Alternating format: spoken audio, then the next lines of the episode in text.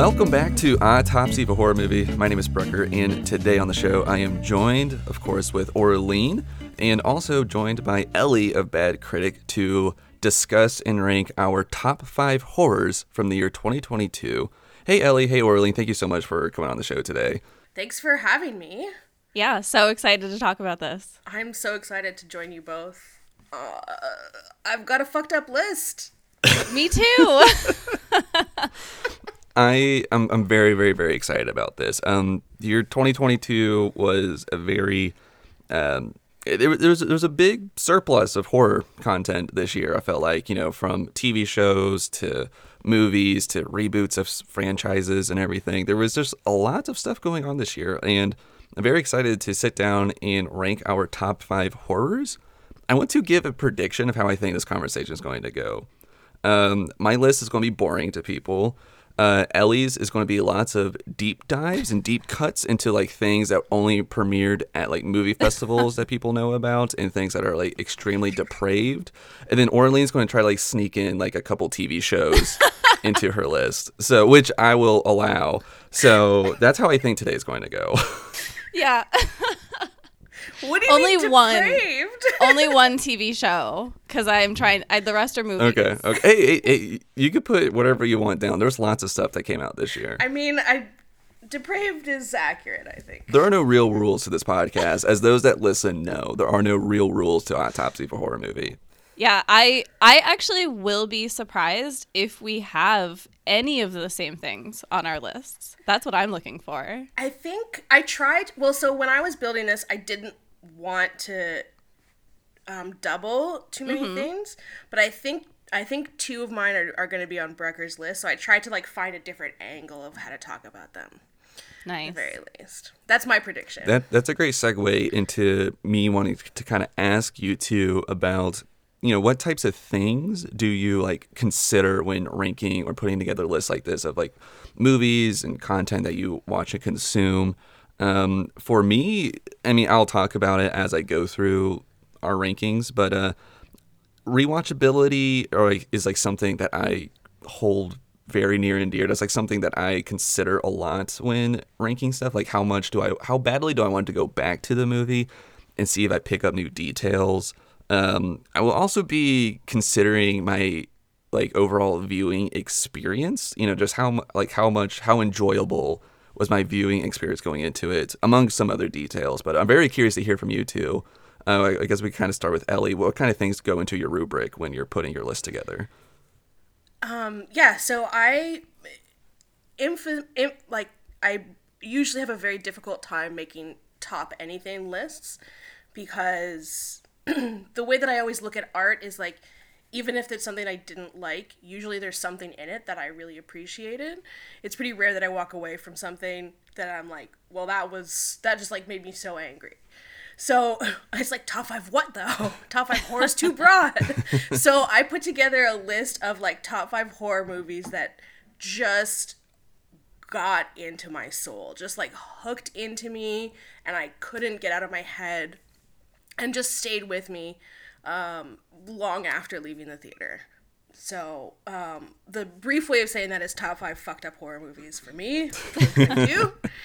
Um, but yeah, so that's how I, I approached it. And even then, I still have like my honorable mentions list is absurd at this point. So Oh yes, yeah. My honorable men- mentions just keeps on going, but uh, I, I I love that perspective though. But like, how much did it just like imprint uh, or imprint on your brain? how much are you left lingering and thinking about it? I think that's very cool.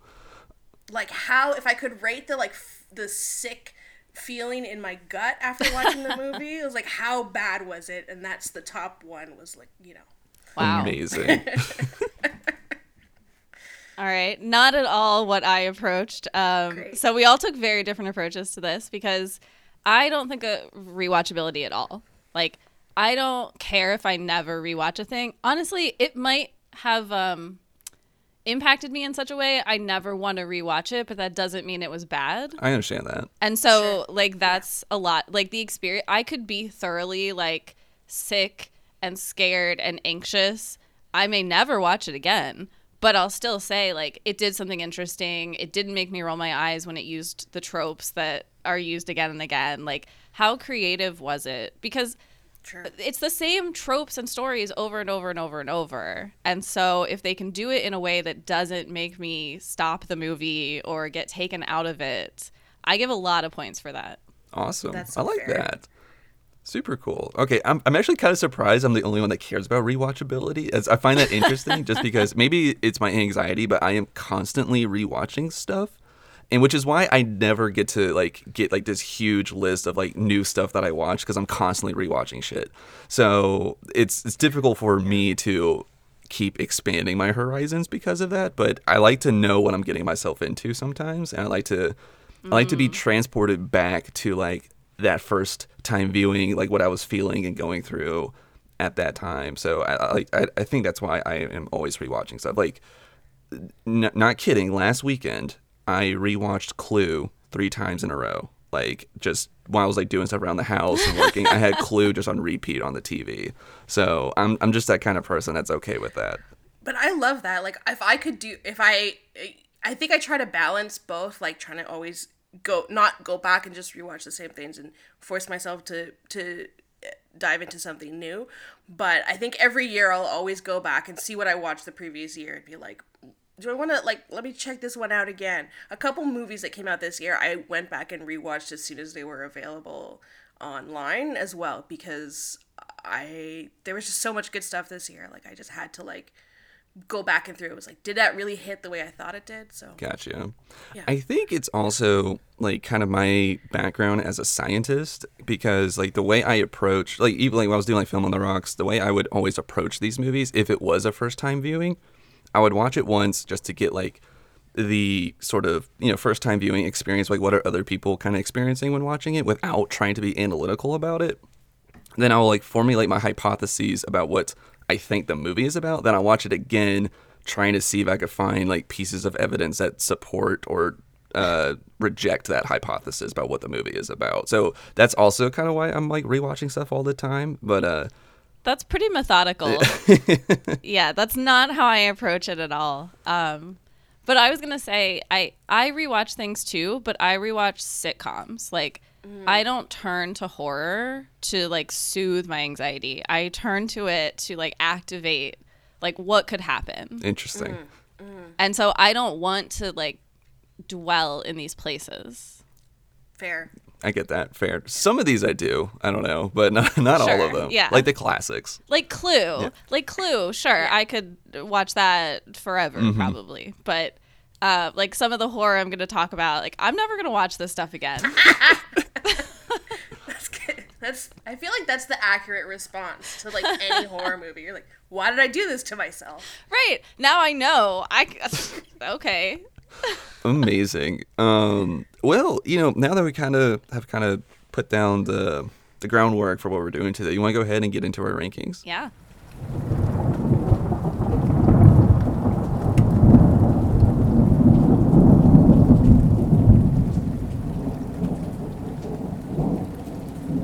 Okay, let's uh, let's start with. Well, here's the order we'll do. We'll go Ellie, Orlean, and then myself, and we'll start, of Okay. course, with our number five movie that we have on our list. So, Ellie, what movie do you have at number five, and why is it there? Okay, so I was a little cheeky, and I have a tie for my number five. Spot. Oh, look, look, we're already cheating. We're already Already cheating. okay. Um, but I think because they kind of like thematically f- felt the same, and they're both the most bummer movies I saw this year. So I'm just getting them out of the way because I don't want the vibes to be fucked for the rest of it. Even though I have an idea of what one of them bad. is, but You know what one of them is. It's gonna be so. I think these two movies had such an incredible impact on me. I don't think I'll rewatch them. Um, it was uh, Chris, uh, Christian Tarf. Oh, sorry, his name is Christian Tarf. Christian Christian Tafdrup, I think is how you say his last name, who directed Speak No Evil, Evil and uh, Andrew Semans, who directed Resurrection. oh, I saw both of those. Um, Okay. Yeah, I didn't see either one. So, um, Speak No Evil, it's one of those movies. It's very much in the uh, harkens back to the like uh, new French extreme movement of the early 2000s, where it's just very nihilistic. Um, very frustrating experience to watch um, because the whole movie is uh, watching someone consistently violate someone else's boundaries and the person giving the violator the benefit of the doubt. Ugh. Um, and it really play and resurrection is watching someone uh, our favorite sad girl rebecca hall uh, watching her try to logic her way out of trauma. And in both of those stories i feel so um, i empathize so much with those characters as like stuff that i've had to try and reason out myself. Um, but both of them are incredibly frustrating to watch because you're sitting there, you're screaming at the screen like, uh, no, that's not gonna work. Run away. And of course, you know, we know that they're in a horror movie, but um, these characters don't know that they're in a horror movie and they're behaving the way humans do, which is irrationally and trying to uh, do their very best. Um, so both movies uh, just kind of left me sad and sick, but they're both extremely well crafted, extremely well acted. I think in Resurrection, Rebecca Hall um, faces off with Tim Roth in some really powerful acting. Um, both movies also um, have very little on-screen violence. The horror comes from just the emotional damage and some fucked up shit at the end. Um, so if you're if you want to feel down, when uh, I saw I saw Resurrection at uh, the Fantasia Film Festival here in Montreal this summer, and the festival programmer Mitch Davis introduced the film, and he goes, "I can't wait to see you all destroyed by Rebecca Hall," and uh, and he was right. I was destroyed by the end of it. So Yes. there you go. Uh, two great movies. Um, and both movies did wreck me. Resurrection didn't wreck me as much, nearly as much as Speak No Evil. And you're absolutely right about the kind of like you know we we're aware that they're in a horror movie kind of vibes and everything. But the thing about Speak No Evil is that you, at least for me, I had no idea where the horror was coming from though. And then the last 15 minutes just rip your fucking heart out. Yeah. Yeah, yeah. It's just, uh, it's like, uh, I just see, I see Aurelia's face is like, why would you watch this? and I'm like, that's fair, that's fair. I have a therapist, so you know, we gotta work it out. Yeah. Yeah, I mean, I thought I liked bleak stuff until I watched more horror movies, and I was like, no, I have a line. Yeah. That's and that's fair, and that's why I like you know I would say both of these are in the like new extreme genre, which is like martyrs, um, high tension stuff that came out in the early two thousands. So if you're not down for that, don't try. It's not a contest. It's fine. right. Yeah.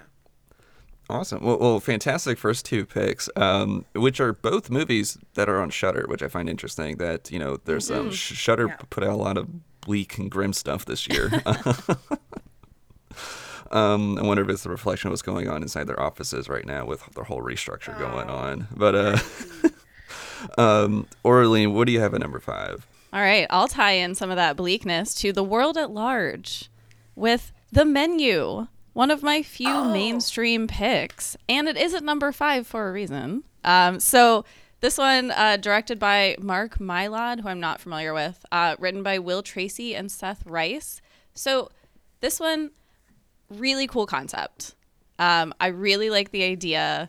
As someone who has eaten at some of the finickiest fine dinings and paid obscene amounts for gelées and foams and uh, all of that, like I felt fully bought in. I was like, yes, I, I have tried to get reservations at Noma. Like I am this person. Um, I would go here. Like I would 100% go here. And to me, that's one of the things that is required for me to buy into a horror story is like could i end up in this situation without being desperately stupid? And like yes i could end up at this on this island that's like this amazing one and it's in a lifetime meal that like you'll never it's 12 of you experiencing it. It's so exclusive. You know you get you get sucked in mm-hmm. by that glamour even though like it's the same fucking food. Like a carrot is a carrot.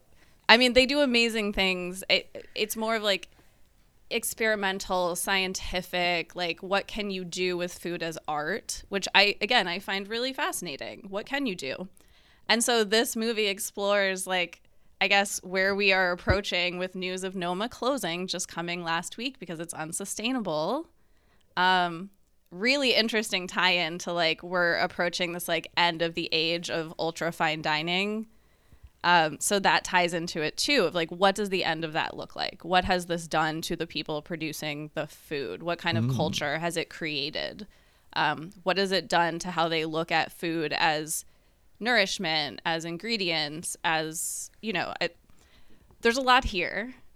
Um, I loved um I loved the menu and I loved how um the uh first of all like having Ralph Fiennes and uh uh, Anna Taylor Joy, Anya Taylor Joy, like face off with each other was so satisfying. Mm-hmm. And I loved, um, uh, I loved how they riffed on the like kind of bullshit of food marketing. yeah I really love that. I really appreciated that in that movie. That was such a. It was so well written. Yeah. yeah it there were a lot of good moments that had me gripped like Yeah. there is a a scene where this oh just like a like a regular guy who gets too into things but doesn't take them super seriously he likes the allure he likes the glamour of it and he gets put in one of the most uncomfortable situations i've ever seen in a movie even though it, it's not depraved it's not sick it's just social pressure I love that. being Yeah. Yeah. judged in an ultimate way where you're just crumbling. Um, really effective. But I will say it's at number five because what was the like romantic, and I'm using romantic in like a classical set, romantic interlude with the cheeseburger? Like it really took me out of the horror of it. And like I get it story wise, but it felt very twee. Uh, I don't know. yeah it, it kind of felt like i think the sort of concept of the final moment i just had a hard time buying into it but i still like mm-hmm. enjoyed i enjoyed the ride let's say and i did want a cheeseburger after that so I did too. I and like I actually like where Anya Taylor Joy's character went, even if I don't agree with like how they got there totally. And I did like the final dessert, I'm gonna say. Like that was pretty cool. it's pretty fucked up So Brucker, you might wanna check it out if you haven't. It's definitely on my list uh, because it's on HBO Max now, and so I've, it's on my list. There's a lot of movies from this year that are on my list that I haven't been able to get to, but the menu is at the top right now. It's because you're busy rewatching clue I That's know, I know. It's hard. It's it's so hard. I'm I'm, I'm a maniac. Uh, just w- when I tell you my number five and how many times I saw it this year, you'd be like, "What the fuck's wrong with you, man?" Yeah. Like, Okay, let's go. okay, I'm about to get some huge judgmental eyes and just from from everyone listening right now because I talked about this movie this year on the podcast. I had Wait, is it Scream? It's not Scream. No. Okay. It's not Scream. I gave it lots of criticisms, but as something that goes into my rankings, which is rewatchability, I find this movie incredibly still fun and rewatchable to go back to. Although it fails at what it wants to be, I still enjoy it. So that's why I'm putting it on my five list. It's the um, that awful Texas Chainsaw Massacre movie that came out this year. Uh, wow. Oh. it's it's a bad it's a hear me out. It is a terrible texas chainsaw movie in the sense of what makes a texas chainsaw movie a tcm movie. But as a b horror slasher movie it is fantastic. It's like 72 75 minutes and you're out. Great gore. Some of my favorite kills are from this movie from this year.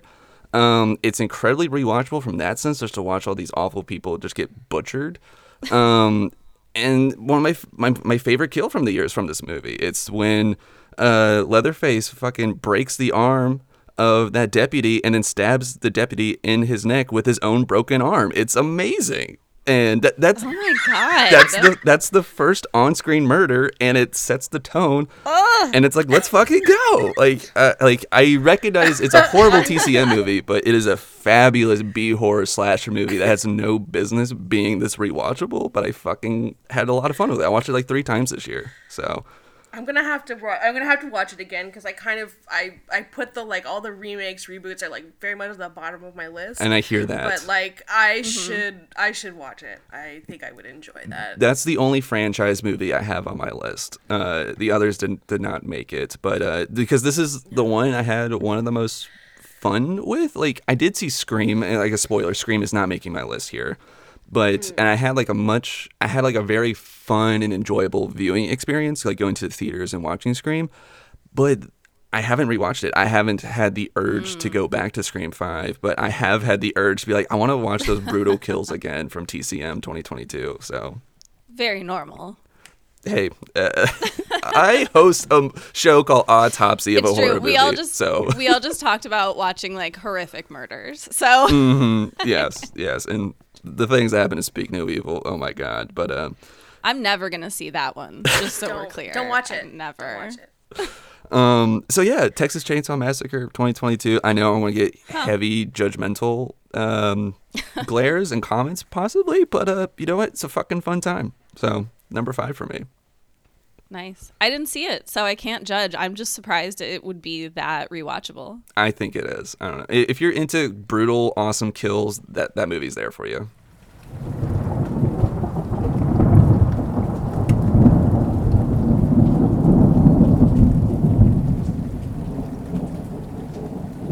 All right, Ellie, culture us some that that is not uh, Netflix re- reboots of franchises. Um, what uh, what, what do you have at number four? Okay, so like okay, I got the I got the like two bummer extreme horror movies out of the way, but like where do you go on a list where what's worse than like someone just violating your boundaries constantly in the worst way? Well, uh imperialism I think is the is worse than that. So I also did something cheeky and I snuck in a movie that's probably going to end up um getting a lot of Oscar nominations this year, which is the remake of All Quiet on the Western Front Oh, that okay. came out. um, Oh, didn't see that. uh, at the end of last year. Um, so it's obviously it's a remake of I think 1931, very cl- uh, famous German novel about uh, World War One. Um, it's probably the worst. Uh, sorry, it's probably the best depiction of uh, ant- an anti-war film that I have ever come across. Um, there is no glory in this movie, and it really um, explains the uh, machine that was churning so many people into this horrific system. And I think it, it's very relevant to today. I think um, even though the characters are kind of archetypes, the characters are not really important. It's more about this system that is forcing people to do the bidding of very egotistical, powerful people. Um, I still think it manages to humanize people. It's it's uh it was it it was um it was devastating to watch honestly and the production of it is incredible. I don't know how they did it on the budget that they have. I feel like if this had been a hollywood movie it would have cost four times as much and looked half as good. Um, the acting is incredible. Um, i highly recommend everyone should watch it.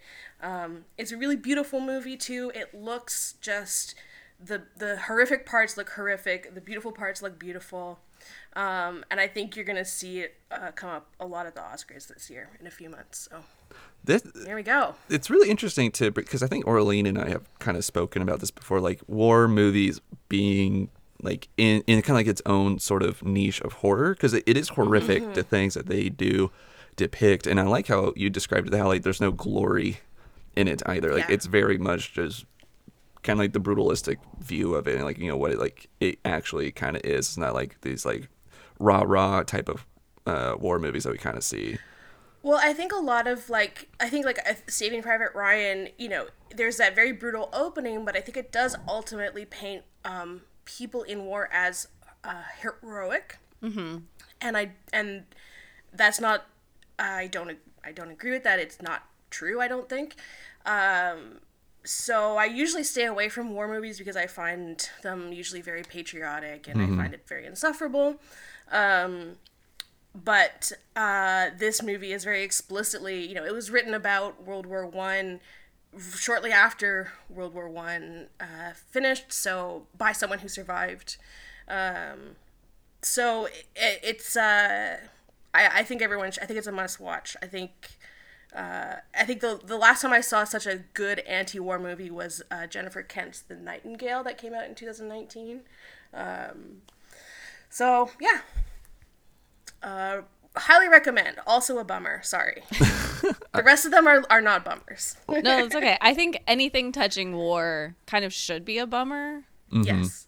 Honestly, like Yes. di- separately from the way we see the like God, guns, and glory kind of approach.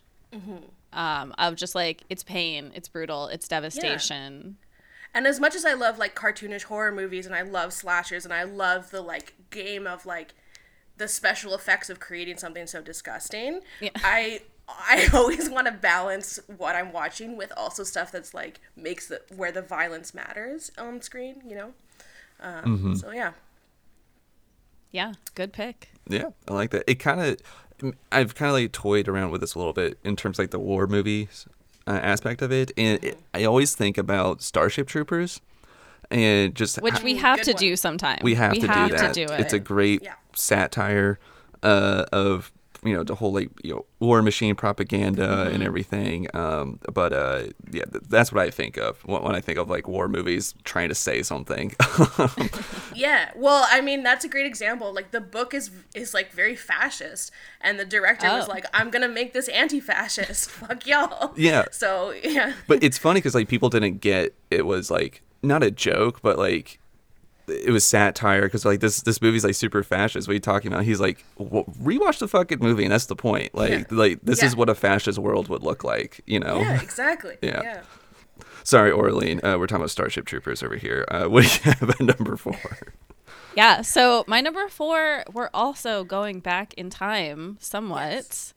Um, this one is a documentary though, Oh, and it is Woodland Dark and Days Bewitched, a horror, a history of folk horror that was on Shudder. awesome, awesome, awesome, awesome. I'm awesome. so glad you brought that up. Yeah. Um, so good. So, uh, director Kier-La Janisse, um, and it is a survey basically of modern folk horror with like an emphasis on this UK period in like the 1950s and 1960s where there was a real um I, I guess like break between going back to the land, being of the city, what does it mean? Who are we? Um, and it's not all focused on that, but a lot of the films that they highlight are from this specific time where there were these specific social tensions in in Britain. It's fascinating. Um, the I pulled some quotes that I just think it does a really good job of like what is folk horror. Okay. Um, and so they said things like folk horror ultimately asks, what if the old ways are right? Um, chaos in the young is a perpetual concern of folk horror. Like it's it basically like all the horror tropes that we talk about uh, fictionally reflecting the same kind of things. Um, and I like how they didn't just pose it as like folk horror is a conflict between old and young um, or folk horror is a conflict between like town or country and city. It's just that these are all the elements that can work against each other in these stories because folk horror never answers like what is right. Oh, very cool. I like that a lot. Yeah. I haven't done a deep dive into folk horror before, so that's like kind of very cool perspective. It's such a good doc. I like I watched that documentary and like my watch list just from Oh that my God. documentary is so long. I'll never get like there was so many movies where I was like I gotta see that, gotta see that, gotta watch that. Um, it's like like you said, it's such a thorough examination of of uh, what folk horror is and, and and how it operates in in different genres even. One thing I would like to see is um, a more international version Yeah. Okay. um you know i i really like how they talk about folk horror but it is it's it's called a history of folk horror but like it's really through a specific lens and like point of view and perspective and time and place um and just from my own like exploring fiction on the book side, there's a lot of, for example, like Nigerian folk horror that is becoming Netflix movies. There's a lot of South Korean folk horror. Like it's everywhere. Yeah. It's literally everywhere. And I'd Yeah. love to see more like non Brit, non Imperial driven deep dives. Well, like I, I, I, I think after watching it, I was like, this is like a three and a half hour documentary, and like it could have just been a TV series, and they could have like spent more time deep diving into different cultures because they kind of throw it in at the end. But um, yeah, there's so like, much there. I'll keep watching this, you know. yes, absolutely. and like not even getting into like Russian folk horror and like Mm-hmm. it's just it's so old and I felt like they introduced that but they they kept much more to the like yeah, this is folk horror now and it's like well if every country had the same equal access to like movie studios and audiences and press it, it would be a different landscape I'm so happy that a documentary from Shudder wound up on someone's list because I considered putting one on here. I ultimately didn't, but I'll mention it in my honorable mentions. And that's on. I was telling Orlean this this week, but that's like one of my favorite things about Shudder is all of their documentaries are I think are always so good. I almost like I seek those out more than I do some of the movies, to be honest. Mm-hmm. Um, it's because as we kind of just said, it's a great survey, and I always have like a list of things. Uh, this year, they're I think I think it was called like their greatest or top 101 horror movie moments. Yeah. Uh, I had so much fun watching that. I had so many things from my list uh, just build from that, including like some foreign movies too. There's, there's a lot of like Japanese movies and French movies that uh, ended up um, that I want to check out from that. So um, I'm excited that a documentary ended up on this. That's awesome. Yeah, and now Brucker, I think for a future episode, we have to watch the old Wicker Man and the new Wicker Man Yes. Ooh, and talk about them. Yep. yes. Yes. I still, I say, I regularly say, not the bees from the new one. It's my favorite. It's so good. It's because it's not good. well, yeah, the old one looks like it might actually be good. Yeah, I think I saw the old one. I fell asleep to the first time I watched it, but I don't know if that's. Okay. Uh, I don't think that's. A, uh, uh, I don't think that's because of the movie. I think it's because I was tired. Right. All right, Brucker, what's your number four? Okay, so going back into like weird fucked up things, uh, you know, in the same vein of Ellie's list, um, number four, I have uh, Alex Garland's Men. Um, Oh, I really enjoyed this movie. I loved how much Ellie and I were able to like take a deep dive into trying to explain the movie Men. Um, rewatchability, I think like while I've had like a couple instances of like wanting to watch it this year, but it's one of those things where I know if I go back into that movie, I'm going to pick up more and more details and like clues and Easter eggs on things, which I find super exciting.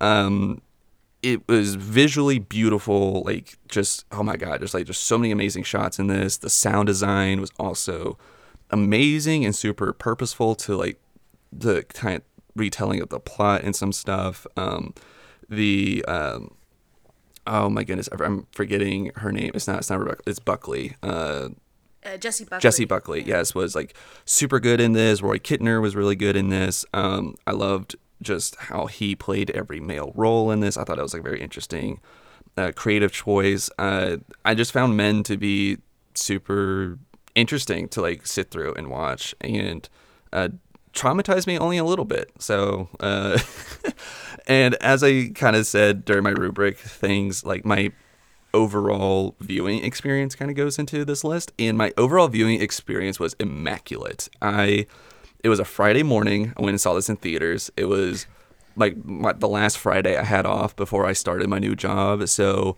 i took myself out to brunch i had some mimosas and then i scooted across the parking lot went and watched this with like three other people and one person walked out halfway through.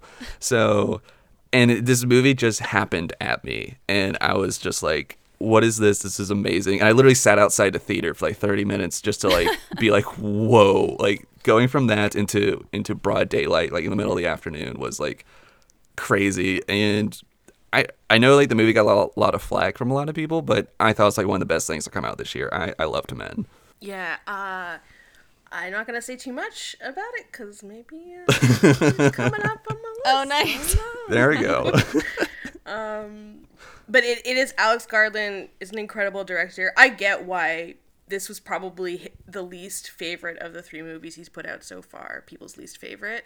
It's very heady. It's very uh, meta. Um, but I mean, I, I loved it. So I, I agree. I, I endorse everything you said.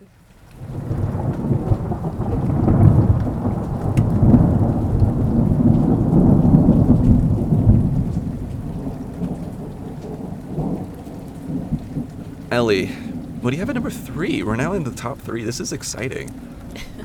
Again, so stressful, so much pressure. It's fine. uh, I don't care. Don't listen to me, guys. Don't judge me. Uh, I, am It's bad critic. I it named it bad critic for a reason. I'm bad at my job. No. So number three is something we were talking about before we started recording, but crimes of the future. yes. What kind of Canadian would I be if I didn't include uh, Canada's favorite fucked up boy, David Cronenberg, on my list? Um, Crimes of the Future is a really, really weird movie. I get why people don't like it. Um, the this is a great example of like don't watch the fucking trailer because this was sold as like um the line in the movie that they kept putting in all the trailers was surgery is the new sex and like they sell it as this like really fucked up movie and like look it's a movie about cronenberg where he like w- sticks weird things into other weird things. Oh no. Um and i think that does this movie a disservice because this movie is funny. This is a funny movie. It's dark. It's it's it's it's very dark. Um uh it's very um sets in it's set in, a, in an alternate universe that is um, not unsimilar to where we to what we are dealing with now, um, but it's it's uh, almost a satire on art and performance and uh, what does it mean to use your body to create art? Like who owns your body if you're using it to create art with and that's the concept of this movie it's it's a it's someone whose body does weird shit and he finds a way to make art out of it um, and it's weirdly gory there's at one point he just casually installs a zipper in his stomach and that's Oh my fine. god, that no. but it's also in the movie it's like him and his partner are like i'm kind of into it and they're nice to each other.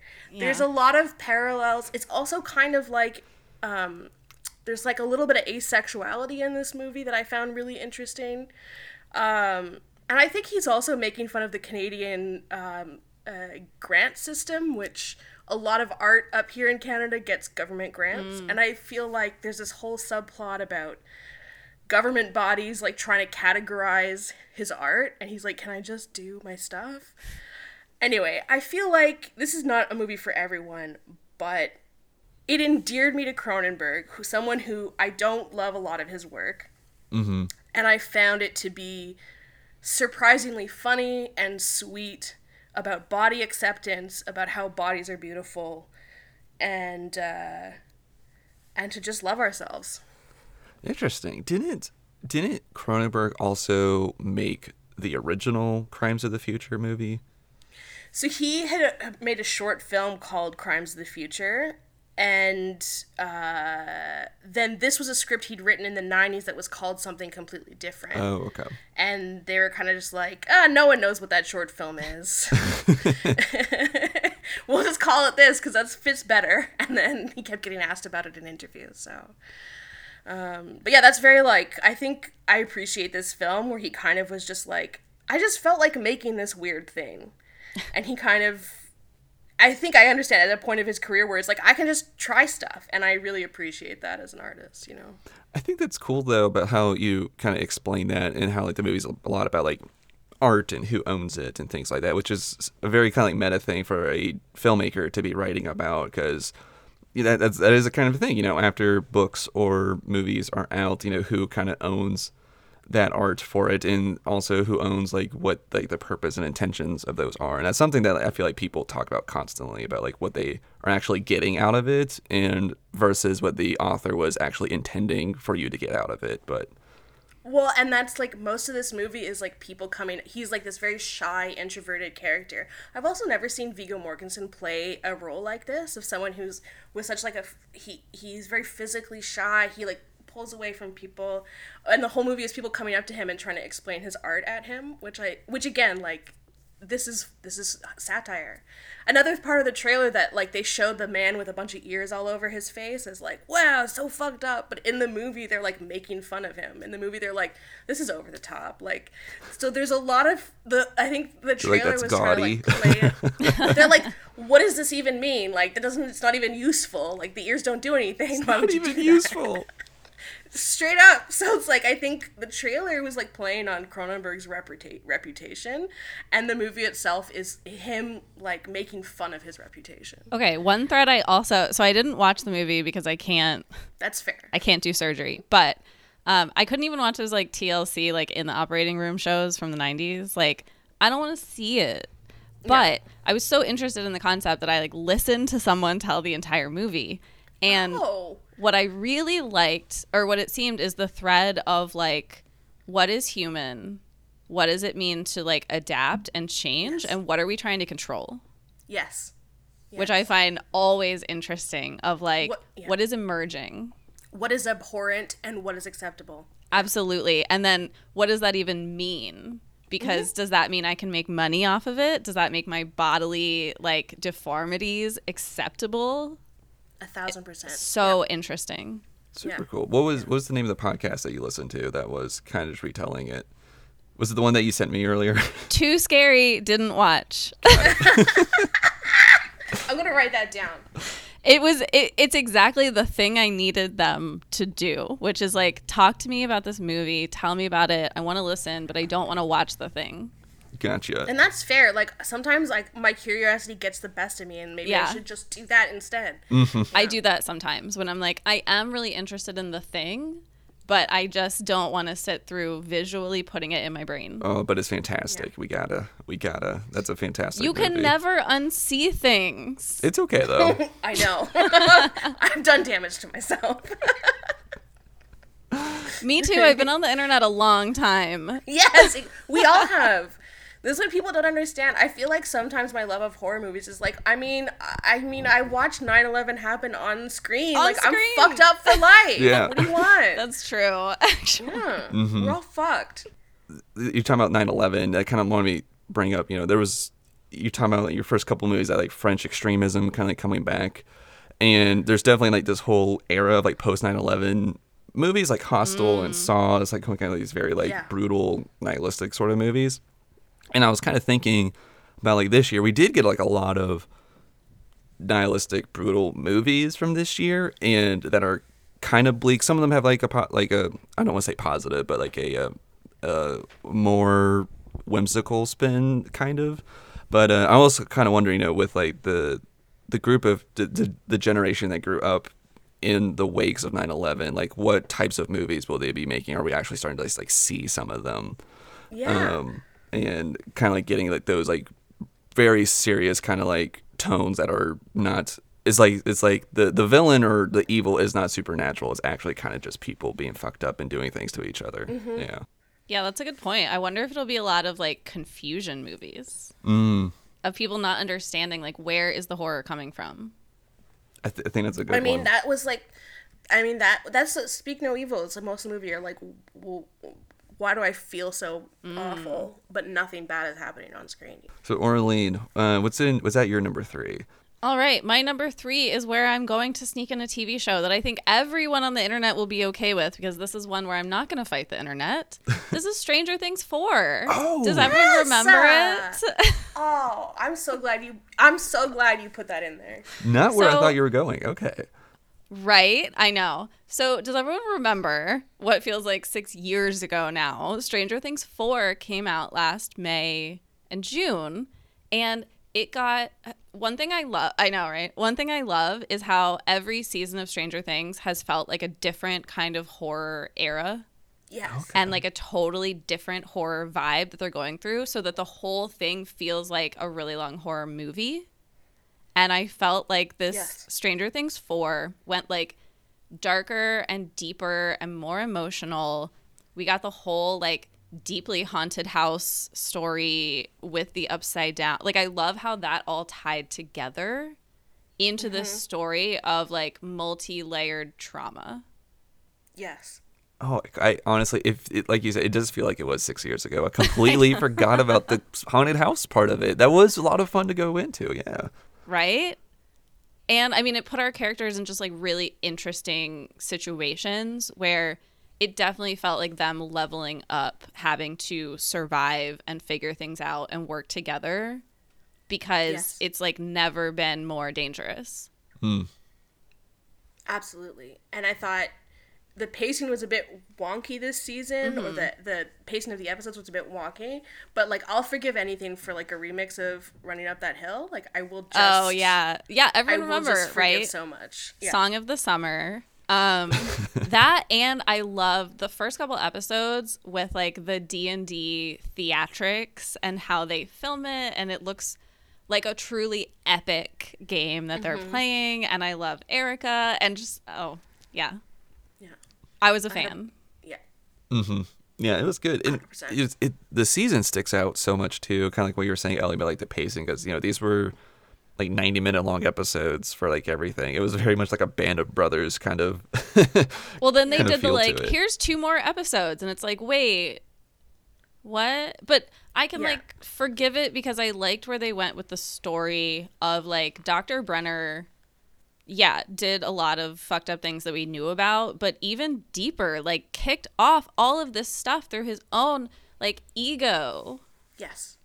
Fascinating. Mm-hmm. It was no, I, I I agree. It was a bit weird, but again, like I'm not complaining. It was great. I had a great time watching it. Yeah, Yeah. me too. It was a lot of fun, and it's there's also kind of something unique with the whole like Netflix and streamingification of content because it's like mm-hmm. globally we're kind of all experiencing it together, like like these huge Yeah. things like Stranger Things or like Wednesday and like other movies that come out there. So it's mm-hmm. kind of cool to like everybody's like having a movie night at the same time and we're all talking about it on Twitter or whatever. So there's kind of like something very unique in like the globalization of movie nights now with that. Yeah, which is funny because that's what must see TV used to feel like. That's mm-hmm. what TV used to feel like. Is like everybody watched the same thing at the same time yesterday, so we can talk about it. yeah. Yeah, and you're like rushing to get your snacks and get everything Yeah. settled so you don't get interrupted while it's airing because it starts at a specific time. Yeah. But you know, everybody else is also sitting watching at that specific time. Like Yeah. there is something very important to those shared experiences. Mm-hmm. Absolutely. Yes. I'm, I'm glad that I'm glad that came up on your list because honestly, I did forget that came out this year. That feels like that was I feel like a lot- 2020. I feel like I forgot until I was making this list, and I was like, "Oh, right." I mean, I wasn't even thinking about TV shows when I was making this list. So like, you're oh, there so- were I'm so, many glad. TV shows too. So many. I mean, Oh Yellow my gosh. Jackets. Oh so my good. god. I, yeah, I, there's so much to Yeah. talk about, but only one TV show on my list. Fantastic. Um, so at number three, I have a movie that um, it's it's Barbarian. Barbarian is number three. Is number three on my list. Uh, I I knew I just had to rip the band-aid off because I knew Orlean would hate that. Uh, I I did a experimental thing that's coming to the Patreon soon where I recounted the entire movie to Orlean because I knew she would never watch it and just and I hadn't seen the trailer or anything. I didn't know what it was I about. told her I told her to only look at the movie poster and that's it. Um, and so seeing her reactions to everything like in real time was fantastic. I love that. Yes. Oh man. So I Barbarian, much like kind of like Orleans' experience, I knew nothing about it. I didn't watch a trailer. I saw like the movie posters. I saw that everybody was talking about it, and it, it kept getting recommended to me. I was like, yeah, yeah, yeah, I'll, I'll get around to it. And then um, a coworker of mine whom I've never spoken to before, he knew I liked horror, and he just like pinged me on Teams one day. He's like, hey have you watched Barbarian yet? I was like, who who are you? And uh, I was like, no, I haven't. He goes, watch it. Don't watch a trailer. Let me know what you think. I was like, okay, all right. That, that that's it. Because a random person that I that works in my agency who I've never talked to just randomly recommended. I gotta watch it. And I had so much fun watching this movie, going into it blind. It was one of the most fun viewing experiences I had because it was it was one of the first movies I've watched in a very long time where I'm actively screaming, "Don't go in there! Don't go down there!" And that's always fun. And I've rewatched it because I had to rewatch it when I was getting my notes for Orlean, and it was still fun. Like that first hour is so good. Um, and I think also what added to my experience to all this was that Zach Cregger, the writer and director of this, he did a very good interview with Sean Fennessy over on the Big Picture, going over his writing experience for this because he just wrote this on a on a whim in his garage one night, like completely just writing and just making up as he goes along. And I buy that cool. now, by the way. I buy that now. I'm not a fan. These are the stupidest characters ever committed to like film. I, Sorry. I love it. I love that like you announced this movie and at the simultaneously Aurelian was like no and I was like yes. I feel like that reflects people's reaction to this movie though, so it's fair. Mm-hmm. Yeah. It's good. Like the he was for a first time director, he was doing some cool stuff with the camera when they're in the house, especially like Justin Long's character and everything. And also like Justin Long, like welcome to the movie like like an hour into it. Um it's um th- What a character intro, by the way. Like what a way to introduce a character. I know. And then it like kind of turns into a comedy like for like his part of it too. And like I don't know, it was just it was just great. Like like all like the backstory we got from it and even when we get the because we're talking about the camera movements in this, when we get that third flashback and it's um I think Frank or Hank Hank or Frank, I forget his name, but like the the the, the real evil dude in the movie when it goes back to like the eighties, I believe, and we're following him and the camera behaves so much more differently with him. And there's also times where like the camera moves through panes of glass into cars and i don't know how they did that um i i, I loved barbarian. Uh, it was one of my favorite movies from this year. So good. There was some such great uh like technical stuff that went on in that movie. Um and i know like the way to the the device of like splitting the movie in two where um sort of you have one character do one thing and then it switches to something else i think that really divided people but i liked using that as a contrast because he does everything wrong she does everything wrong but for different reasons.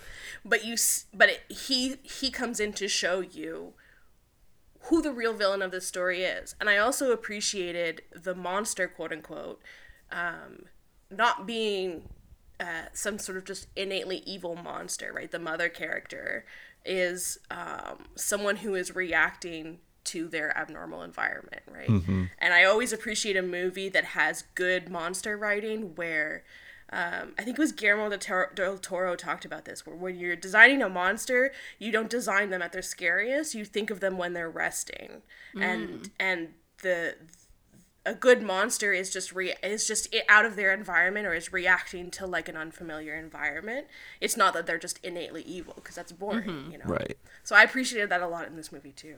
yeah no i i liked all of that too and everything and i feel like that this movie is kind of like in the same vein of like what men was trying to do i think like showing all the different types of like toxic masculinity or just like just really awful men and it kind of does like the whole spectrum too with um keith uh, keith in the movie i believe and how his whole thing is you know he he understands that these these weird situations for women but he doesn't like fully kind of grasp it and he kind of just like He's the nice guy. he's yeah yeah the nice guy he like dis- dismisses these things and everything and but then we get like justin long who like he's a rapist but he doesn't see himself as a rapist because he doesn't like kidnap people or whatever and then like we get like pure evil like you know at the end of the movie with with the third guy hank Yeah. so um i don't know i had I had a fun time with barbarian because it, kept me guessing the whole time uh, very uh, like people under the stairs vibes a little bit too.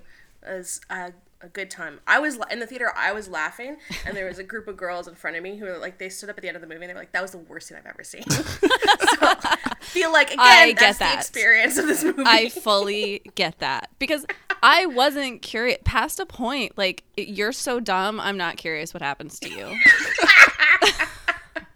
It was like you went down there, and that's what Right, that's what's like- gonna happen. Bad stuff is gonna happen. I don't know what. I don't actually want to know what. You did Yeah. this. Yeah, yeah.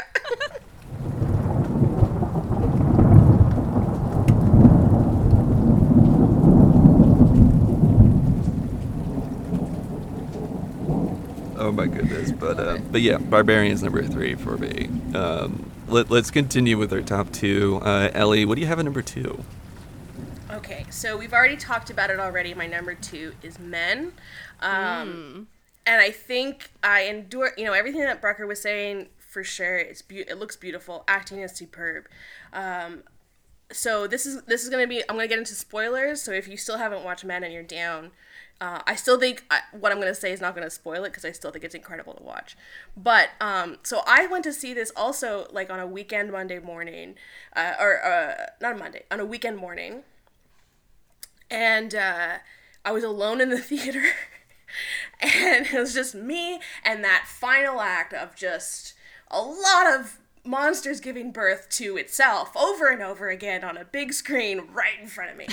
And I think what made this movie, this experience so memorable to me was like I walked out of the theater and I was like, I've never fucking seen anything like that. You know, like people describe people compared it to like old Cronenberg levels of body horror. And I was like, ah, props to this guy. I've never seen nothing like that. And I've seen a lot of movies.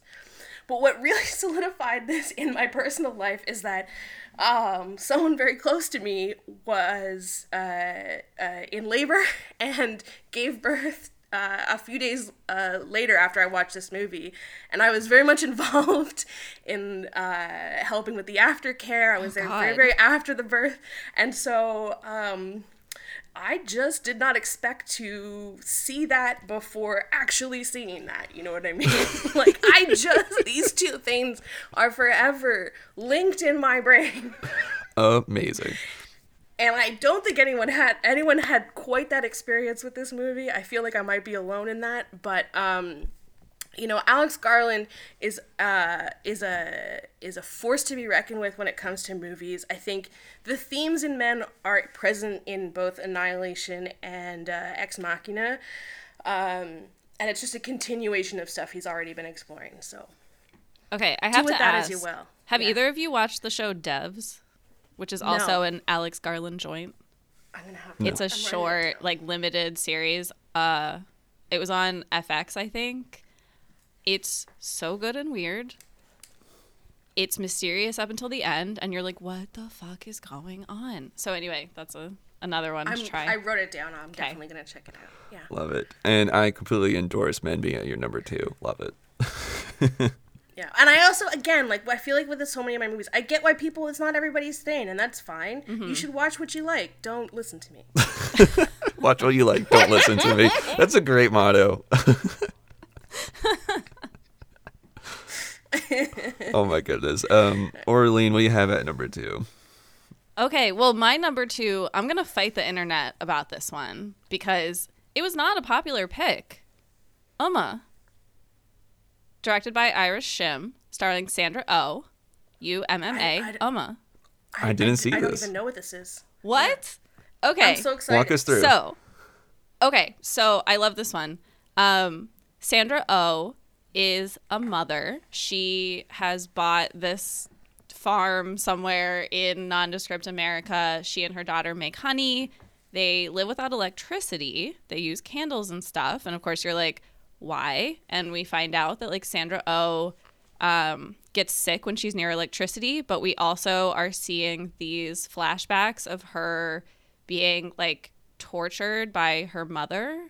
And we get um, what's really interesting is I like that it's it's a horror story that's set in the US, but it touches on like the South Korean diaspora immigrant experience because mm-hmm. Sandra Oh is like bridging these cultures.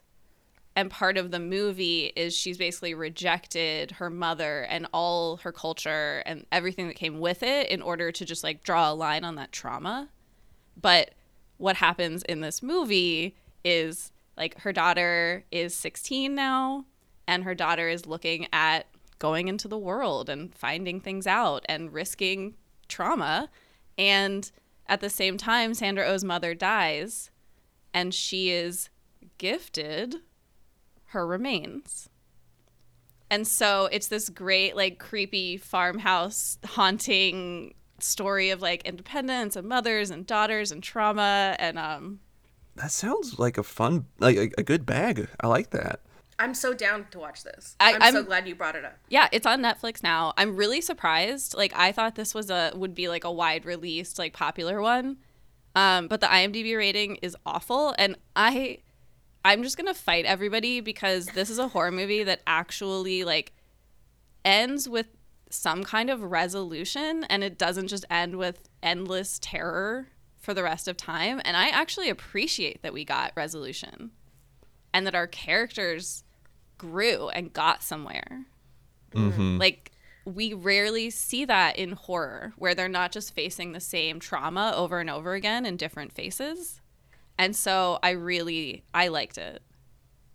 That sounds I'm still gonna watch this. that sounds really good. Honestly, um, something Please watch it. something I would really dig because you know you have like the generational trauma in that, the spooky house. It has all the things. Yeah.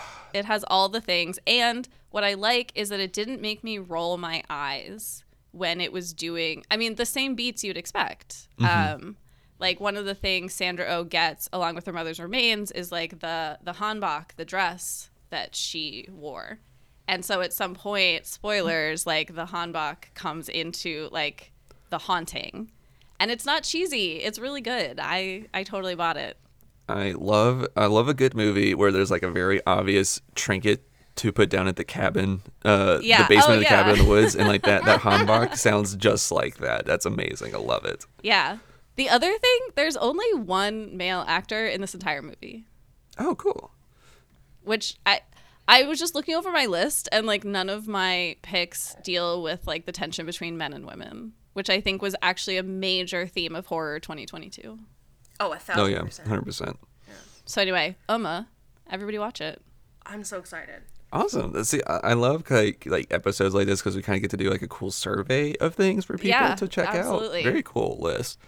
Um, so I'm s- I'm still kind of like debating my one and two about like which one I want above the other. I don't because I like them so much, but uh, I I guess at number two I'm going to I guess right now say, but it's kind of like a one A one B sort of situation. But number two, I'm going to go with um, Parker Finn's Smile.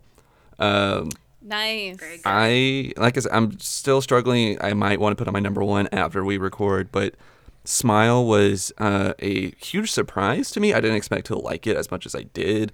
Uh, I went and saw this on my birthday. That was like my, my, my theater going thing I did. And it surprised me. It was really good, really well thought out, I thought. Um, a lot of like kind of like trauma stuff in it. The s- scenes I thought were built very well for like developing tension. There was lots of good twists in it. Um, it does. I mean, I do have some like criticisms of it in terms of like monster design because there is like a monster in this, and this felt like 2022 was kind of like a year where like a lot of movies were using that like naked thin woman, giant woman as like a big monster reveal or whatever, and I feel that we could retire that now. Um, but uh, it Smile was just great. The marketing campaign was super amazing. Just having people show up to like baseball games and outside like Good Morning It's so America. creepy. it's so good. It reminded me a lot of like Blair Witch kind of and like how like they marketed that Mm. movie and everything. And I feel like we don't get that that much anymore. And I wish that horror would do that more often. Um, do y'all remember when before the new It movie came out? There's like all these sightings of clowns in woods and stuff. Like Yeah. bring back the hysteria. Um, um, but yeah, Smile was the acting was super good. There's also like people in it I didn't expect. Like Kal Penn was very good in this movie. Um, I feel terrible. I don't have her name, but the actress that played Carla in Scrubs has a very fun, ca- has a very good cameo in this movie. Um, I it was just one of my favorite movies fr- from the year. Um, it's a movie I want to do a huge deep dive into uh, when I could get it on Blu-ray because I feel like there's so many details to pick from this movie on mental health and just the word smile for the title. Is it a noun or is it a verb or is it a command? You know, like I think I think all of that is so interesting to get into. Um, and just a, a wild fucking script. Uh, it's so good. And Kyle Gallner, the the horror king, he's in this movie too. He's in like so many horror movies that I watched this year. Um, so yeah, Smile's my number two. Yeah, I'm not surprised that I'm not surprised that it made it to your list. Like I was so surprised by this movie. I put it on very casually, thinking like this is not gonna scare me. Um, you know, the marketing. I'm very suspicious of like a big marketing push like that. I'm like, okay, it's gonna be, you know, just a bunch of jump scares and uh, it's gonna be slapped together with a shitty score. um, and I was very wrong. It fucked me up, you know. like uh, it, um, it it leans into the minimalism. I like that they used practical. They used performances to do this the the, the smile. You know, um, it wasn't uh, super CGI reliant for the most part. Yeah, it wasn't like truth or dare smiles in it. Yeah. Exactly. I thought it was going to be Truth or Dare meets It Follows, and I was like, well, I've seen that already. and, you know, I kind of have seen this premise before, but I think they knew, I, I, it feels like the filmmakers knew that they were up against that prejudice going into it, and so they really honed the craft of making this movie sound the best that it could. This, the sound design was incredible, absolutely incredible. Um, the performances were great, and like you said, you know, is the title a noun or is it a command? You know, what does it mean to be like this th- this pressure to you know be happy, be okay, be okay for other people when you want to actually when you're far from it. I think uh, it was great. It was a great experience. Mm-hmm. Yeah, and like you said, the, the it follows vibe of it something I did love because that was a movie I watched for the first time this year during my October uh, readings or not readings, so wa- viewings, and it was very cool having recently watched It Follows for the first time and then going into this. It's like, oh my god, I get like the reference. Um, Yeah. yeah, yeah, I, I had I had such a fun time with it.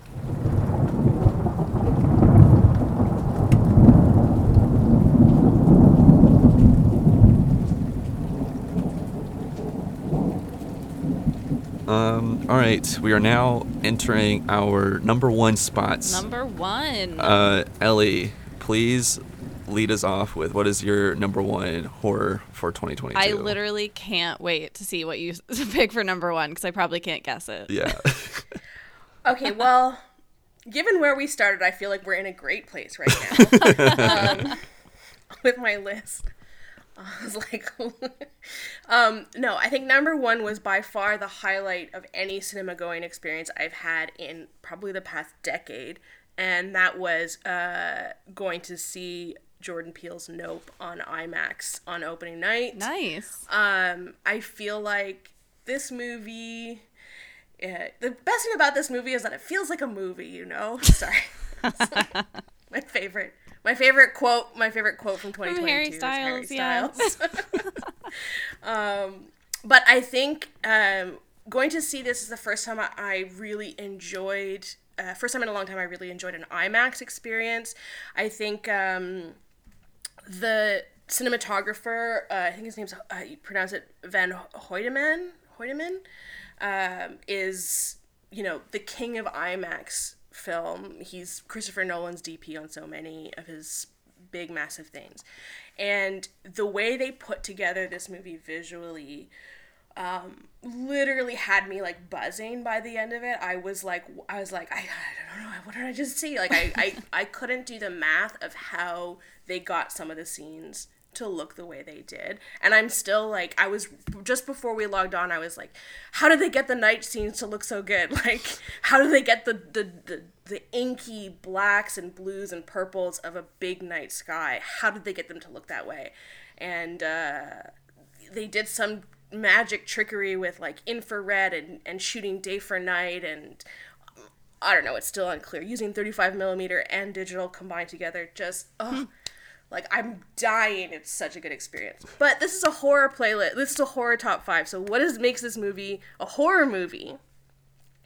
And I think uh, default of this movie is that I, I walked out of this movie thinking it was kind of a happy ending, and when I rewatched it, I realized that it is a devastating ending because this is a movie that is about what is the cost of putting on a show what who gets chewed up uh, what do you have to feed the machine to put out a spectacle that no one has ever seen before and and the people who who uh, who survives that process and w- what are they left with at the end It sounds like you're the- describing the menu.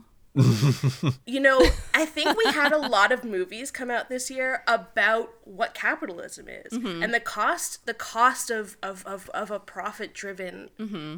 universe. I think a lot of artists are questioning that and it makes sense coming out of COVID, right? Where we saw, you know, but we need more profit even though it's actually physically dangerous to exist outside in the world. We need the profit to happen.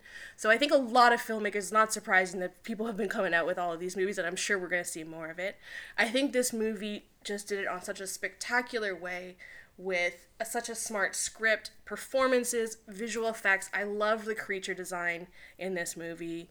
Um, I think Steven Yeun's character performance was one of the best performances of the year.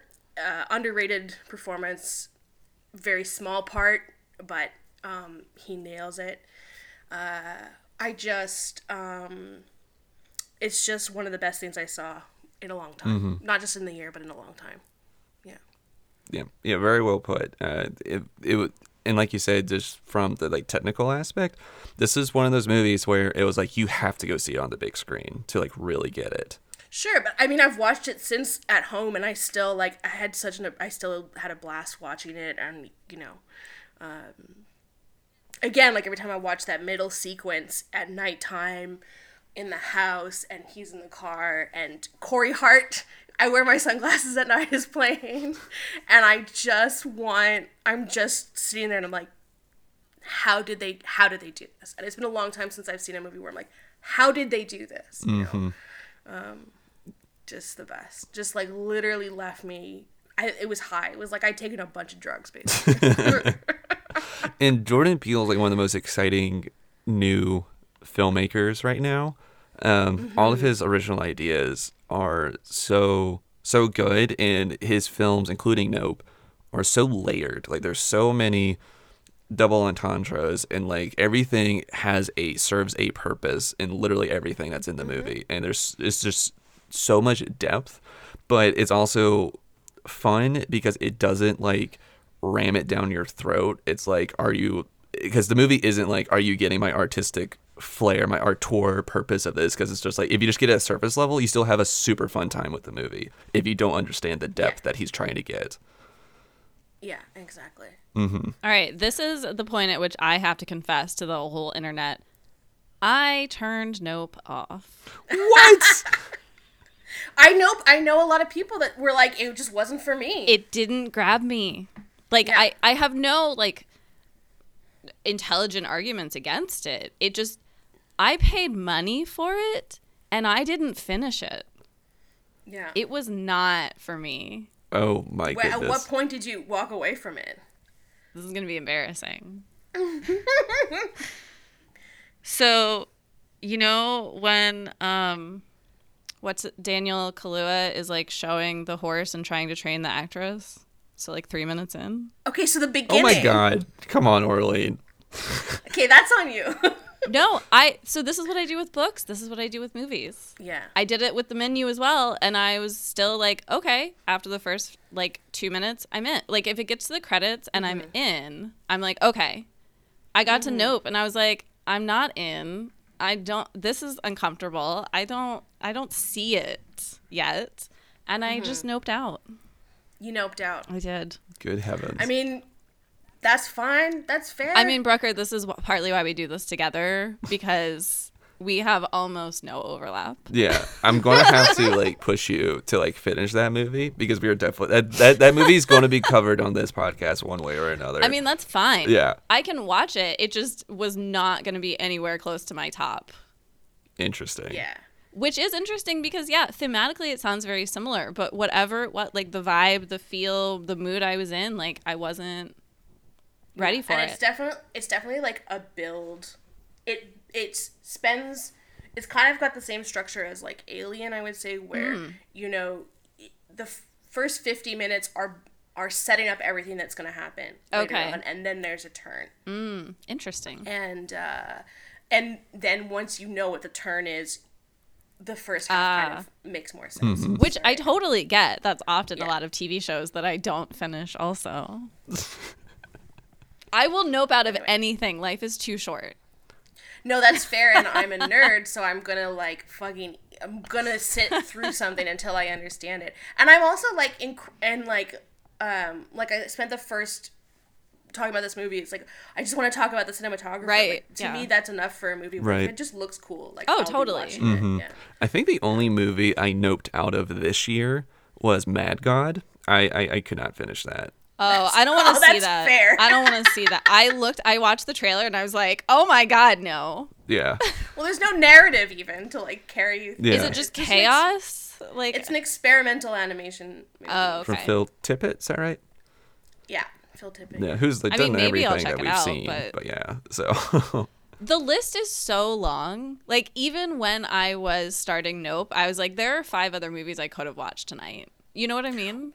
Well, and I almost didn't put it on my list because I had a feeling someone else might put it on their list. I was like, should I even talk about Mm. it or just shave it for something else? I don't know. But um, you know, uh, I was like, again, like I left the theater just like buzzing. So I mean, like, that's can't not talk about amazing. Yeah. Yeah. yeah. And it was, I mean, it was opening night, and like a lot of VFX stuff happens in Montreal. There's a lot of uh, pixel farmers. Uh, Mm. And so there was people like in the audience that had worked on the film and Oh, that's like cool. were applauding That's amazing. the credits. Like Yeah.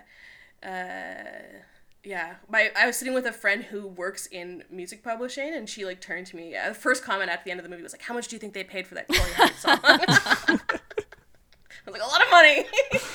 oh my goodness, that's great. It's so funny too though you say that because you know that I think it's a progressive or Allstate commercial where like you know like you, you turn into your parents once you like become a homeowner. Oh, yeah. And one of the tips he has, like, like the people like in the movie theater clapping, he's like, no, nobody here ma- made the movie. You don't need to clap. Like, that's funny. Um, so Yeah. Orlean, what did you finish this year? What what what is at Yeah. your number one? Oh my gosh. Okay, my number one. It's, I'm excited to hear it. it's I guarantee it's on no one else's list. It is another one where I'm going to fight the entire internet about the rating. It's called Choose or Die. Oh, okay. Uh, This was not on my radar. Yeah, yeah. No, I, I was was this was a Netflix movie, wasn't it? Yeah. So Netflix movie also came out in the first half of 2022, which I really I know feels so long ago, but um, okay. So directed and written by Toby Meakins. Um, the the IMDb rating is so wrong that I'm just like mad. I I saw the IMDb rating and I was like, this is gonna be my number one. um, I love a good fight. Yeah, so I'm here yeah. I love, I lo- I love that you're on the offense this entire ready. recording. Your performance At me. today is come at me. i- is I'll put on my fighting pants and back you up. Like no, no I just shame. I went into this recording knowing that my list is not going to be anybody's list, and like that's fine. Like that's fun. Yeah. But I also knew that like highly debatable my list, obviously. Um. So choose or die. I'm gonna be honest. The Netflix preview got me. Like they did their little 30 seconds, and what they showed is a girl on a computer at a cafe, um, and she's like programming, and all of a sudden like a game pops up, and it's like you're in a tavern. Would you like cake or coffee? And she like looks around, and there's no one else here, and the waitress is just like standing there, and um, it keeps asking cake or coffee and she looks over at the menu and the entire menu has changed to cake or coffee cake or coffee cake or coffee. And so she does this like sleepy thing where like she looks back and it's a normal menu. And she types in coffee. And instantly the server is there pouring the coffee and goes i'm going to pour until you stop or until you say stop. And she keeps pouring and keeps pouring. And it's going to go over and the girl's like stop stop stop. And then the server goes i'm just messing with you and walks away thank you. And so I was like, I gotta know what's happening. right. I have to know what's happening. I'm in. Is it reality? Is it a game? Is it is she in some kind of like thing? I had to know. And so I will say like it's a pretty grim, eerie, like low tech movie. This is not like a fun, bright video game movie. This is like I, I really think it's an interesting metaphor for what it takes sometimes to get to adulthood and freedom. Oh. What do you have to leave behind? What do you have to give up? What are you holding on to? And the the way that this computer game is like haunted or cursed or like you're not really sure what's going on with it and you're like are all these people losing their minds like is there not even a, a crazy video game they're all just like breaking with reality and putting it on this video game because they're like computer people and they're like uh, um, thinking that way and the body count is high Oh, I love a high body count. Okay. i know brucker you would really like some of these deaths I, I I love a good demise. Yeah. because they're really it's it's so creative i've never seen anything like it it totally Uh, like the first thought afterwards i was like they are trying to sh- take like they're modernizing the unknown horror story using technology and things like being a software programmer and like what control does that give you in the world but it's a very limited type of control. Like theoretically computer programming you are like building your reality but at the same time you're not. It's just in this box Do you think it speaks to someone like you? Because like I know that you you're a person who works in tech. Like, did that movie like really speak to you? Hundred you? percent. Like again what does it take for me to get into a horror movie? Could i end up in this situation realistically? Absolutely. I i loved it. And then once you're in the game do you stop? Do you keep going? What does it cost you? Like it is very much not a game and i just love like there are serious consequences it's not a fairy tale nothing goes back to normal at the end like Whoa.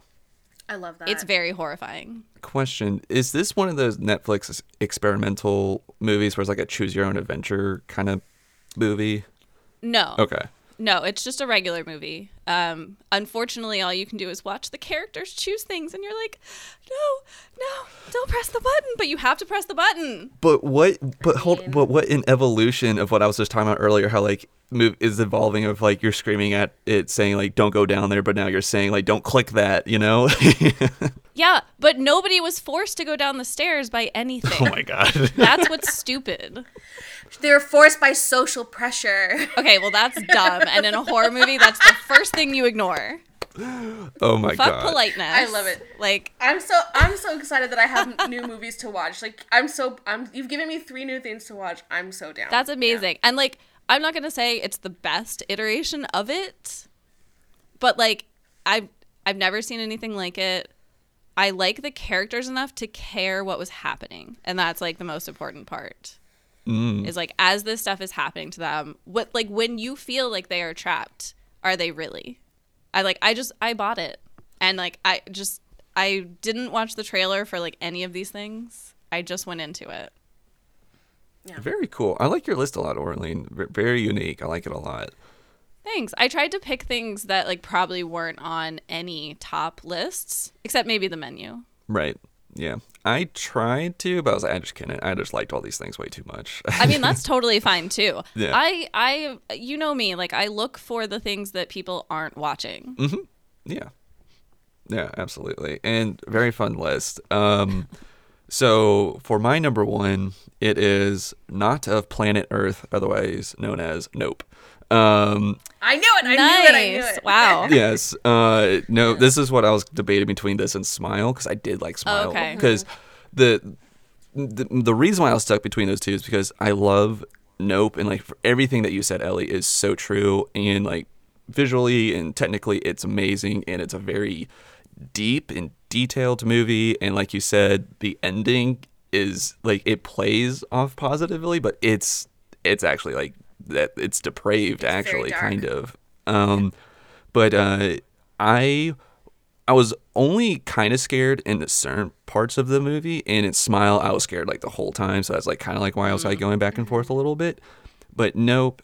I mean just from like people i've been able to talk to about it we've been really to get into like deep cuts into like what the movie is saying about so many things. And just from like filmmaking itself to like you know spectacles even like a little bit about like religion because there's all like that like that bible quote at the beginning of it and everything and token characters that are used in spectacles you know and everything and how like this movie is filled with like you know uh, what would be token characters in other movies um it's and also the first death in the movie is Oh my god, that just gaping eye wound looking at me in the face. I was like, I don't I I don't think this is. I like it, but it's also like still speaking to like you know he what, what this movie's about like token characters. What was he killed by? He's killed by a coin. He's killed by a token, and a token is what's used at like the end of the movie for something too. That's uh, impactful and the creature design Keith David, yeah. and how I just love a movie that's like forcing you to look at the sky for so long and it felt like Jaws but in the sky and I don't know, it was just super great. And I love how they played with like the intelligence of the the alien species in this and also creatively what it looked like and everything. Um and the acting I thought was so good. Like Daniel Kaluuya was uh, did so well and Keke Palmer was really great and um uh Steven Yeun I loved how they. You know, yeah. Sorry, oh, sorry. Yeah. it was just. I, I, it's like one of those movies where I know when you watch it, you're going to pick up so many more details every single time because Jordan Peele just layers his movies in details, and it also felt very kind of Tarantino in like the the style that it was done with all these different sections of uh, like kind of like there's like kind of like these vignettes in the movie, and it's not clear what their purpose is. Even after you watch the movie, you're like, wait, what was the whole purpose of this one vignette in it? And it feels very Tarantino and like that that story that storytelling style. So I don't know, it was pretty fun. I I, I loved Nope, and uh, unlike you, Ellie, uh, when when I was in the theaters watching this, there's a group of uh, uh, young girls sitting in front of us, and as soon as the movie ended, they all stood up and went, "Well, that was a waste of two hours." I just like, See, I mean, look, if it's it's not if you're not pissing people off with your art, then you right. know, it's you're not doing for everybody. wrong. Everything isn't for everybody. yeah, No, um, and I think um, uh, also you brought up the way that Nope was structured.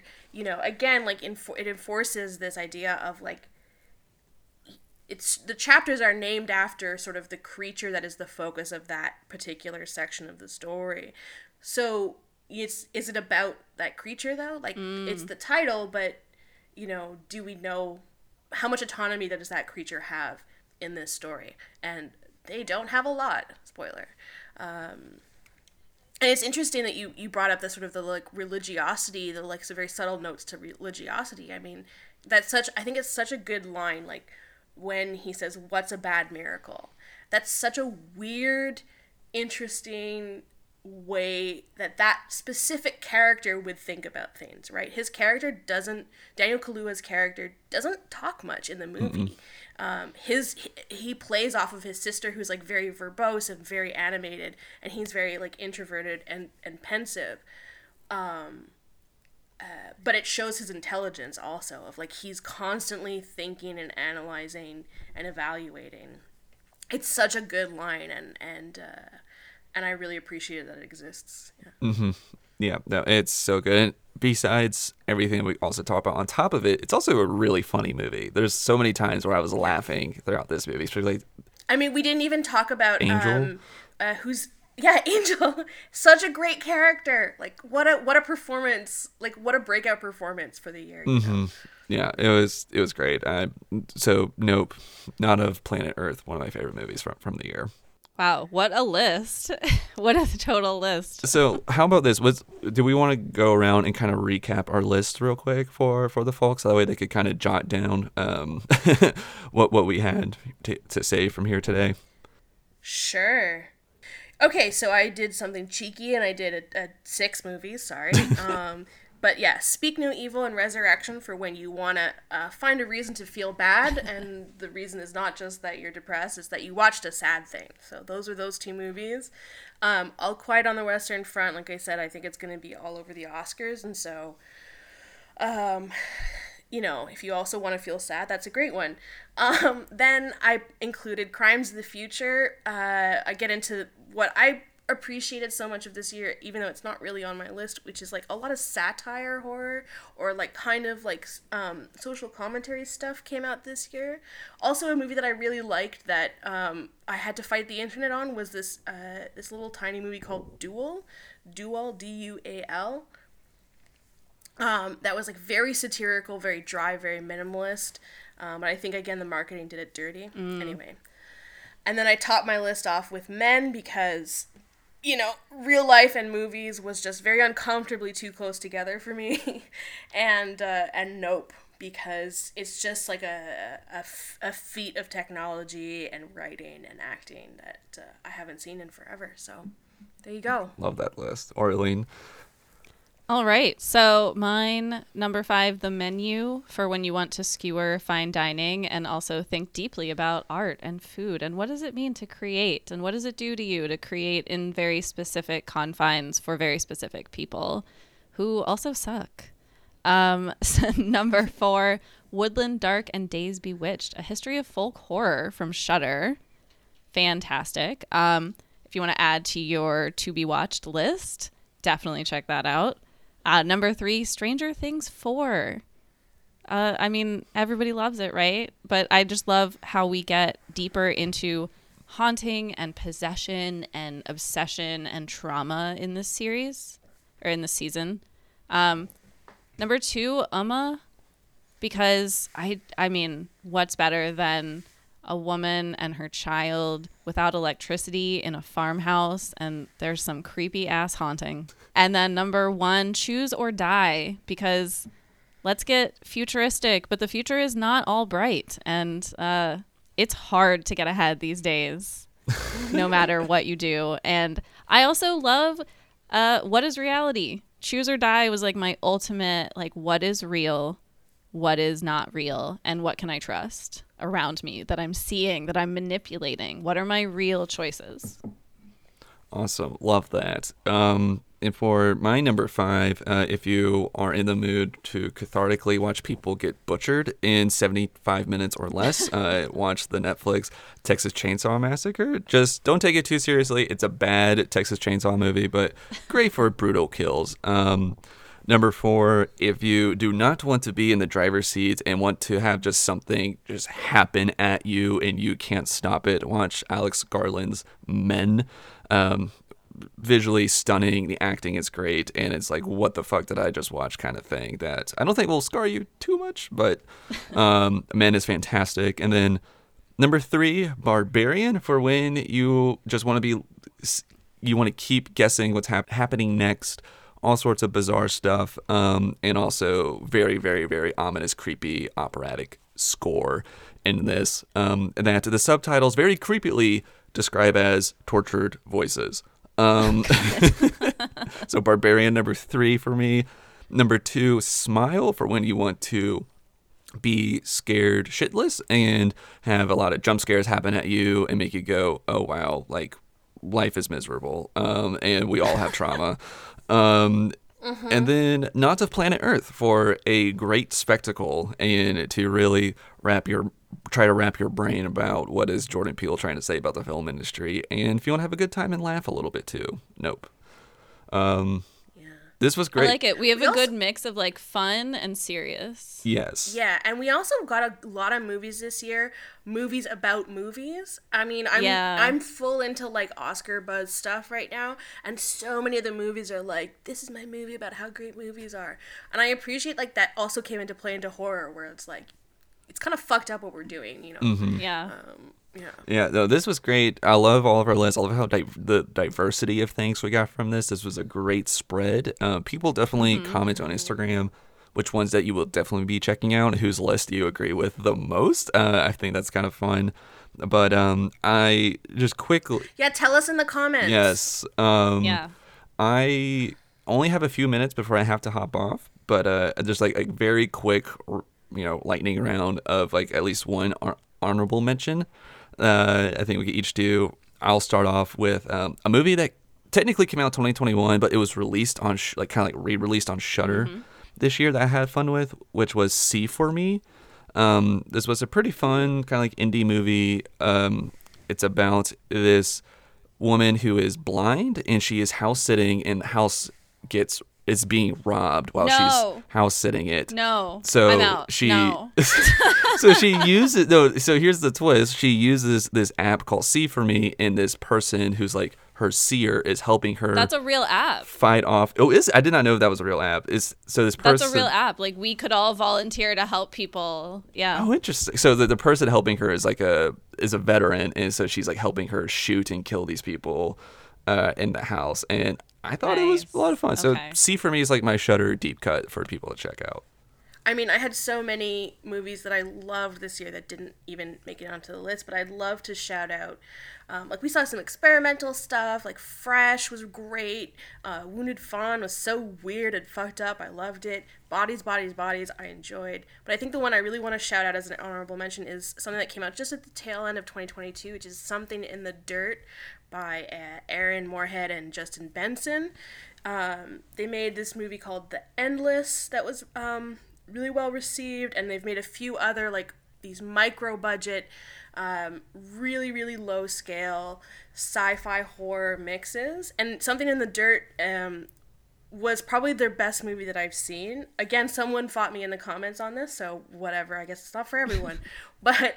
Um, I think it's framed as these two uh, neighbors who are trying to m- document something incredible, kind of the same way that Nope is.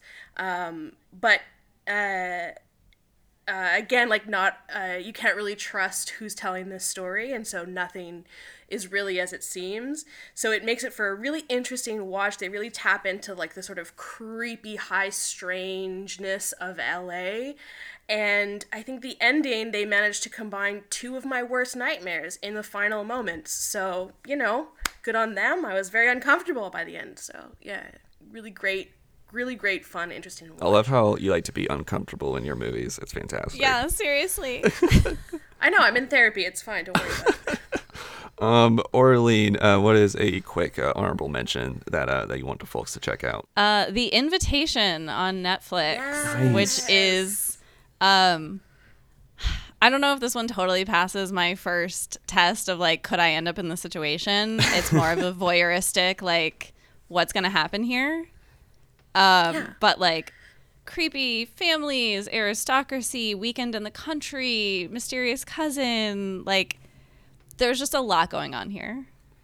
I had so much fun watching The Invitation. Yeah. I loved it. It's, yeah. it's been on my list, and Brecker, we gotta watch it. We should do commentary. That's my opinion because there's a lot to to joke about and comment on. should we really confuse our audience into a month where we do the invitation from 2015 and the invitation from 2022 in the same month? Maybe. Let's do I haven't seen the one from 2015. Oh, it's fantastic. So I don't know anything about it. Same director from Jennifer's Body. So, uh, Amazing. Yeah, okay. Kusama. yeah, yeah, it's It's, it's I highly recommend. Highly recommend. Okay. The 2015 invitation, uh, and the this invitation from this year was just like just tapped in. I'm a Buffy fan, so I was like, It was. Uh, there were a lot of fun elements where I was like, "This doesn't have to be very serious, or it doesn't have to all add up because it just has all the all the things." Right.